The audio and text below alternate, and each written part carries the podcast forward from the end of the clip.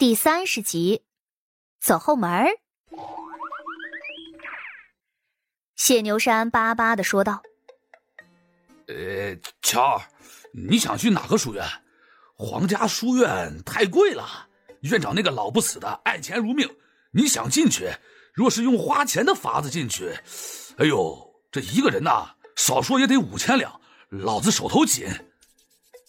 他手里不是没钱，主要是这些废物们还没成家呢，所以他的银子都攒着呢。”生怕说亲的时候不够用，尤其是老大这么大的块头，是个娘们见了都心慌害怕，谁敢嫁给他呀？老大这都二十来岁的人了，连个像样的媳妇儿都说不上，他不多给准备些银子怎么能行啊？谢桥问道：“那不去书院不行吗？”呃，也也不是不行。谢牛山犹豫了一下，谢平岗十分的干脆：“必须去，除非你想在家里当一辈子老姑子啊！咱爹好歹是个官总不好把你嫁给平头百姓，是吧？可现在京城就这个规矩，但凡官宦人家娶妻，那都得娶在书院读过书的。哎，对对对对对，是这个规矩，你也不用学太好，进去混一混就行了。”谢牛山其实也不指望这闺女能在书院读出个什么花来，这丫头打小在道观里头养大的，她能懂个屁呀！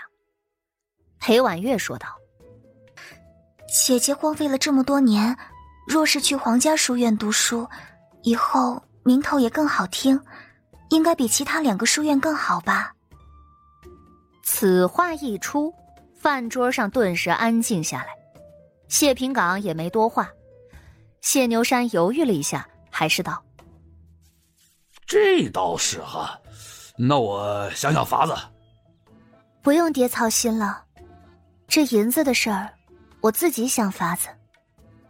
你，你能有银子呀？啊，五千两，这人家还不一定收呢。我这是认识院长，才能稍微走个后门。”谢桥手里的银子其实不算多。水月观常年都需要维持经营，损耗还是挺大的。他也不是什么活都接，所以水月观在云京那一带的名声响亮。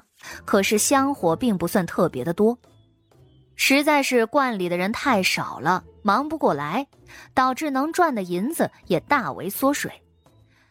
他这次出门带着的银钱，差不多有个六七千两吧，虽然看着多。可实际上要花的地方也多呀。谢桥身体不好，虚得很，即便是因为各种灵魂的缘故，可是这身体还是要补的。打小把人参当草吃也就算了，老头子还给他配了个什么正阳气的药，那药里头有几样十分的昂贵，比如龙涎香，一两重的龙涎香就要四十两银子。他除了他自己的药钱之外，还有大熊的食物也值不少钱呢。大熊吃的那些虫子，有一部分是从山下收来的虫干，还有一部分则是谢桥自己亲自去抓的小虫子，再喂些丹砂养成的。丹砂可养精神、安魂、之魄、正因火德，又属于日月精华的矿脉中采集出来的。所以丹砂自带正阳之气，而他用的丹砂还必须得要上等的才好。虽然虫子也吃不了多少，可是谢桥平日里练习画符也需要用丹砂，这加起来就更是一笔不小的消耗了。总的来说呢，他也是个穷鬼。可是这头回见面，他也不好使谢牛山的银子呀。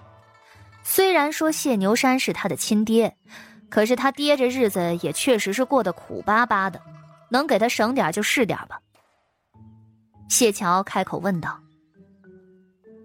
这皇家书院都收什么样的人啊？是只靠银子和官职吗？”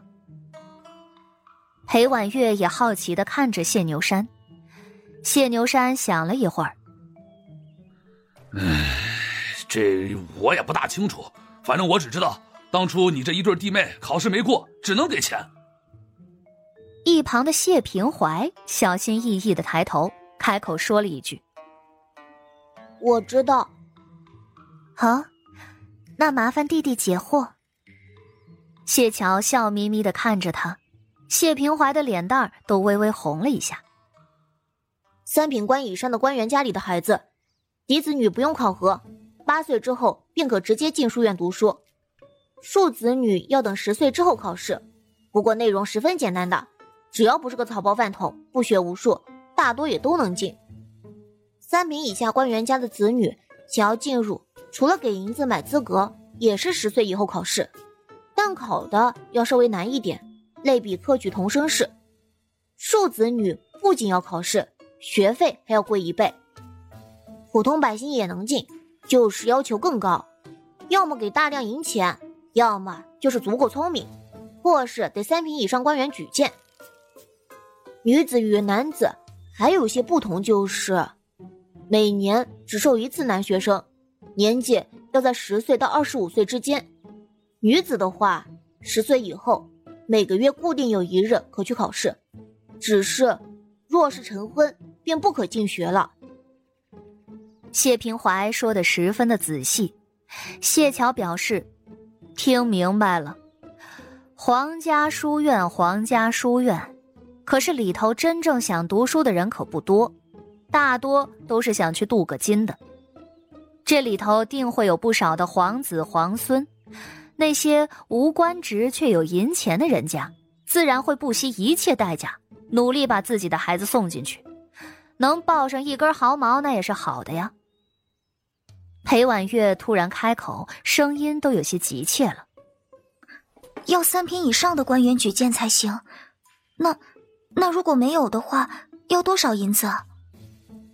谢伯伯也不过是四品官而已，而且他还不是亲生的，如此那就只能在普通百姓子女的行列里了。